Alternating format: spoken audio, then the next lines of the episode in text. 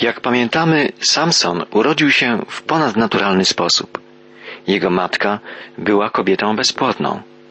Bóg jednak sprawił, że Samson przyszedł na świat, a anioł Pana zapowiedział, że będzie to Nazrejczyk, czyli człowiek zobowiązany do przestrzegania szczególnych ślubów.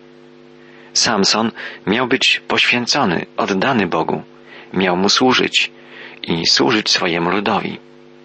Anioł Pana zapowiedział, iż Samson zacznie wybawiać Izraela z rąk Filistynów. Jak zauważyliśmy już na wstępie, Samson nie był człowiekiem silnym, ani w sensie fizycznym, ani osobowościowym. Był mocny tylko wtedy, gdy stępował na niego duch Pana.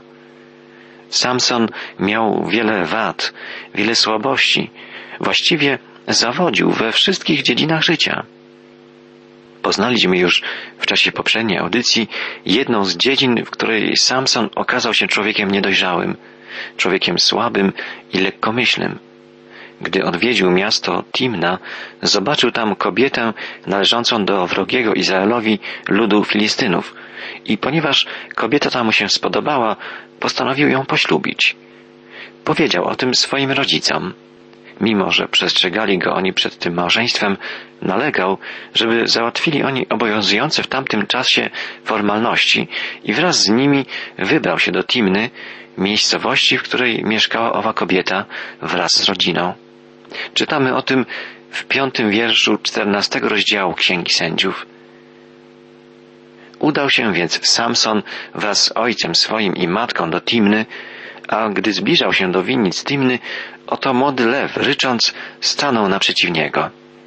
Zbliżając się do Timny, Samson odłączył się od rodziców. Było to w okolicy podmiejskich winnic.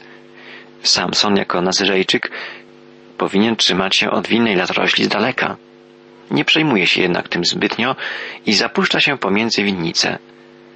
Nagle pojawia się młody lew, który rycząc staje naprzeciw niego. Co teraz się stanie? Dzieje się coś niezwykłego. Czytamy dalej. Wówczas opanował go duch Pana, tak że lwa rozdarł, jak się koźla rozdziera, chociaż nie miał nic w ręku. Jednak nie zdradził się wobec swego ojca i matki z tego, co uczynił. Kiedy przyszedł na miejsce, rozmawiał z ową kobietą i spodobała mu się. Gdy po jakimś czasie Samson wracał, by wziąć ją za żonę, zboczył, by obejrzeć padlinę lwa. A oto rój pszczół i miód znalazły się w padlinie. Wziął go więc do ręki i jadł, a gdy przyszedł do swego ojca i matki, dał im także, aby jedli, nie mówiąc im jednak, że miód zebrał z padliny lwa. Gdy Samson został zaatakowany przez lwa, stąpił na niego duch Pana. Duch Pański sprawił, że Samson wyszedł z tej trudnej sytuacji obronną ręką. W czasie następnej wyprawy do Timny Samson zboczył, żeby zobaczyć padlinę lwa i odkrył, że we wnętrzu padliny usadowił się rój pszczół i że wyprodukowały one już sporą ilość miodu. Nabrał więc miodu ręką i jadł, a gdy przyszedł do swego ojca i matki, dał im też, aby jedli, nie mówiąc im jednak, że zebrał miód z padliny lwa. Przypomnijmy, że dla Nazrejczyka, którym był Samson, a więc dla człowieka, który podjął szczególne śluby czystości, kontakt z padliną zwierzęcia, podobnie jak z martwym ciałem człowieka, był złamaniem ślubu czystości, złamaniem ślubu złożonego przed Bogiem. Dalej od dziesiątego wiersza czternastego rozdziału Księgi Sędziów czytamy Następnie jego ojciec poszedł do owej kobiety i sprawiono Samsonowi wesele, które trwało siedem dni. Bo taki mieli zwyczaj młodzieńcy. Ponieważ jednak obawiano się go, wybrano trzydziestu towarzyszy, którzy przy nim byli. Samson zwrócił się do nich w słowach Pozwólcie, że wam przedłożę zagadkę. Jeżeli mi ją rozwiążecie w przeciągu siedmiu dni wesela, dam wam trzydzieści tunik lnianych oraz trzydzieści szat ozdobnych. Jeżeli jednak nie będziecie mi mogli rozwiązać zagadki, wówczas wy mi dacie trzydzieści tunik lnianych i trzydzieści szat ozdobnych. Odpowiedzieli mu, przedstaw swoją zagadkę, a będziemy jej słuchać. Rzekł więc, z tego, który pożera, wyszło to, co się spożywa, a z mocnego wyszła słodycz. I przez trzy dni nie mogli rozwiązać zagadki. Tak jak to było wtedy w zwyczaju, Samsonowi sprawiono wesele, które trwało siedem dni. Przyjęcie weselne odbywało się w domu panny młodej. Gośćmi weselnymi byli więc głównie Filistyni. Zadawanie zagadek było w tamtych czasach popularną formą rozrywki i Samson zadał zagadkę gościom weselnym.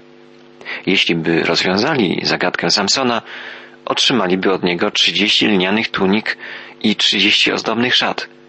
A jeśli by się im nie udało odgadnąć znaczenia słów Samsona w ciągu siedmiu dni wesela, to oni musieliby dać tę samą ilość tunik lnianych i szat ozdobnych Samsonowi. Trzeba przyznać, że zagadka Samsona była bardzo trudna. I bez znajomości faktu, że w padlinie lwa zagnieździł się rój pszczół, Filistyni właściwie nie mieli szans, żeby rozszyfrować znaczenie słów z tego, który pożera, wyszło to, co się spożywa, a z mocnego wyszła słodycz. Przez trzy dni goście weselni próbowali rozwiązać zagadkę Samsona, ale bez powodzenia. Czwartego dnia, czytamy dalej, zwrócili się do żony Samsona. Namów swego męża, aby nam podał rozwiązanie zagadki. W przeciwnym bowiem razie zniszczymy ogniem ciebie i dom twego ojca. Czy na to zaprosiliście nas tutaj, żeby nas ogołocić z naszego mienia? Wówczas płakała żona Samsona przed nim i mówiła, Zaprawdę nienawidzisz mnie i nie masz dla mnie miłości. Oto synom mego narodu zadałeś zagadkę, której nie rozwiązałeś wobec mnie.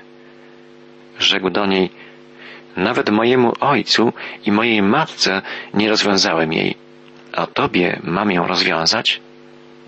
I płakała przed nim przez owe siedem dni, kiedy mieli wesele. Dnia siódmego podał jej rozwiązanie, gdyż mu się naprzykrzała. Ona zaś podała rozwiązanie zagadki synom swego narodu.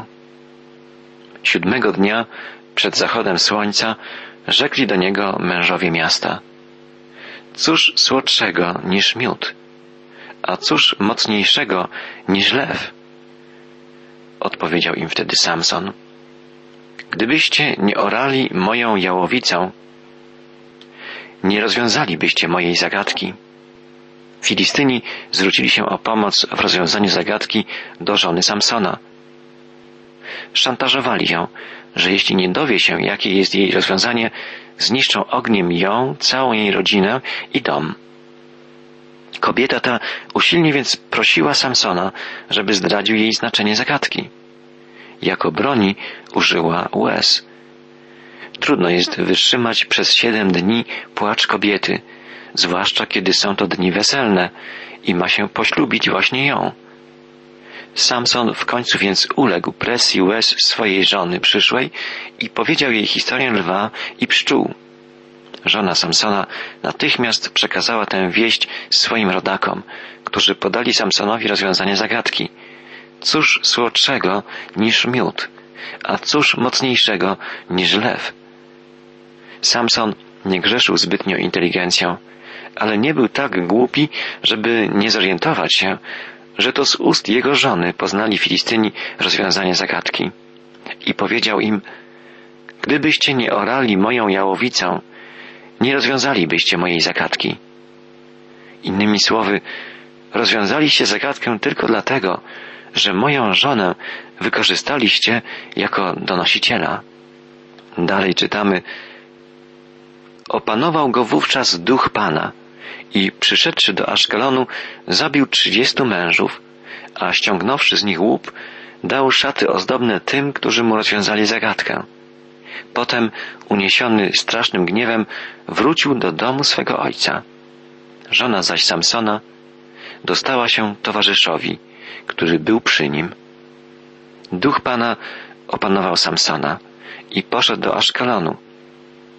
Zabił tam trzydziestu mężczyzn ściągnął ich szaty i dał je Filistynom. Potem odszedł uniesiony strasznym gniewem. Nie zabrał ze sobą żony, rozgniewał się na nią z tego powodu, że zdradziła swoim rodakom tajemnicę męża.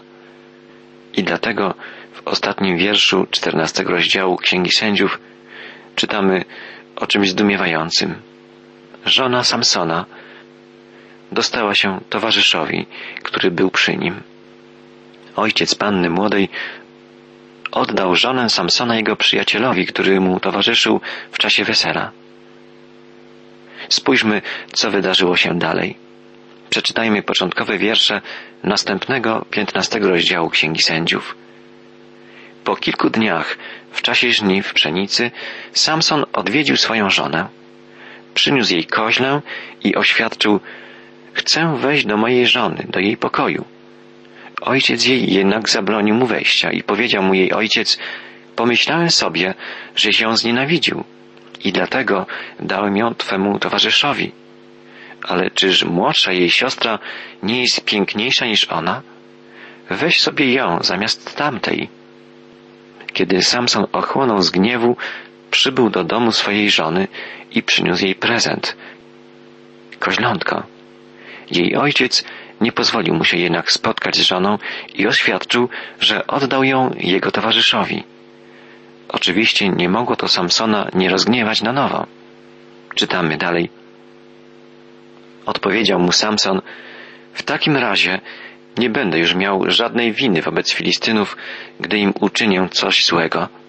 Samson odszedł, schwytał trzysta lisów, a wziąwszy pochodnie, przywiązał ogon do ogona, a pośrodku pomiędzy dwoma ogonami poprzyczepiał po jednej pochodni. Następnie podpalił pochodnie, a rozpuściwszy lisy między zboża filistyńskie, spalił sterty i zboża na pniu oraz winnice wraz z oliwkami. Samson stwierdził, że teraz ma prawo odpłacić złem za zło. Schwycił trzysta lisów, powiązał ich ogony, przywiązał do nich pochodnie, zapalił pochodnie i wypędził lisy w zboża Filistynów. Lisy, uciekając przed ogniem, rozprzestrzeniły płomień na wszystkie strony, na pola uprawne i na winnice. Była to pora żniw. Wszystko było wysuszone, więc ogień strawił doszczętnie wszystko. Rzekli więc Filistyni, kto to uczynił? Odpowiedziano, Samson, zięć Timnity, ponieważ ten odebrał mu żonę i dał ją jego towarzyszowi. Poszli wówczas Filistyni i spalili ogniem ją i jej ojca. Samson dał im taką odpowiedź. Ponieważ w ten sposób postąpiliście, dlatego nie spocznę, dopóki się nad wami nie zemszczę. I zadał im wielką klęskę, bijąc od bioder aż do goleni. Potem udał się do groty skalnej w Etam i tam przebywał. Wyrażenie bić od bioder aż do goleni było wyrażeniem przysłowiowym.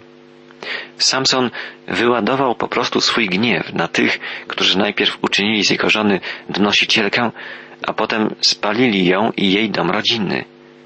Samson w rewanżu wyrządził Filistynom tak wiele szkód, że odtąd stał się ich wrogiem numer jeden. Filistyni postanowili rozprawić się z Samsonem i z jego rodakami. Zebrali siły i wyruszyli, by ostatecznie rozgromić Izraelitów. Czytamy o tym od dziewiątego wiersza piętnastego rozdziału Księgi Sędziów. Wybrali się następnie Filistyni, żeby rozbić obóz w Judzie. Najazdy zaś swoje rozciągnęli aż do Lechi. Rzekli w ten czas do nich mieszkańcy Lechi, dlaczego wystąpiliście przeciwko nam? Przyszliśmy pojmać Samsona, odpowiedzieli, aby mu odpłacić za to, co nam uczynił. Trzy tysiące mieszkańców Judy udało się wówczas do Samsona na szczyt góry skalnej w Etam ze słowami Czy nie wiesz, że Filistyni zawładnęli nami? Cóżeś nam uczynił? Odpowiedział im Uczyniłem im to samo, co oni mnie uczynili. Przyszliśmy cię związać, rzekli do niego, i oddać w ręce Filistynów. Odparł na to Samson, przyrzeknijcie mi, że sami nie targniecie się na mnie. Nie, odrzekli, zwiążemy cię tylko i oddamy w ich ręce, ale cię nie zabijemy. Związali go więc dwoma nowymi powrozami i sprowadzili ze skały. Gdy tak znalazł się w Lechi, Filistyni, krzycząc w triumfie, wyszli naprzeciw niego. Ale jego opanował duch Pana i powrozy, którymi był związany w ramionach, stały się tak słabe, jak gliniane włókna spalone ogniem, a więzy poczęły pękać na jego rękach. Mieszkańcy Judy wydali Samsona w ręce Filistynów i znalazł się on w okupowanej przez nich Lechi, skrępowany powrozami. Filistyni ucieszyli się, że ich największy wróg został uwięziony, ale Samson z łatwością rozerwał krępujące go powrozy, manifestując ponadludzką siłę. Nie była to siła jego mięśni, ale siła pochodząca od Boga. Samsona opanował duch Pana. Znalazłszy więc szczękę oślą, jeszcze świeżą, wyciągnął po nią rękę, uchwycił i zabił nią tysiąc mężów. Samson uchwycił leżącą w pobliżu oślą szczękę i zabił nią tysiąc Filistynów. Nigdy nie mógłby zrobić czegoś takiego o własnych siłach. Duch Pana stąpił na niego i uzdolnił go do odniesienia tak wielkiego zwycięstwa nad wrogiem. Wydarzyło się to w miejscowości o nazwie Lehi, a Samson, jak czytamy dalej, nazwał ją Ramat Lehi, co znaczy wzgórze szczęki. Samson rozpoczął dzieło wyzwalania Izraela z niewoli filistyńskiej. Pan mu błogosławił. Oto co wydarzyło się dalej. Następnie odczuł wielkie pragnienie i zwrócił się do Pana, modląc się, to Ty dokonałeś wielkiego ocalenia ręką swego sługi. A oto teraz albo przyjdzie mi umrzeć z pragnienia, albo wpaść w ręce nieobrzezanych. Wtedy Bóg rozwarł szczelinę, która jest w Lechi, tak że wyszła z niej woda. Samson napił się jej i wróciły mu siły i ożył. Oto dlaczego nazwano to źródło Enhakore. Istnieje ono w Lechi do dnia dzisiejszego. Enhakore znaczy źródło wzywającego. Samson wzywał Pana i Bóg wysłuchał go. Do wołania do Boga zachęca nas Biblia wielokrotnie.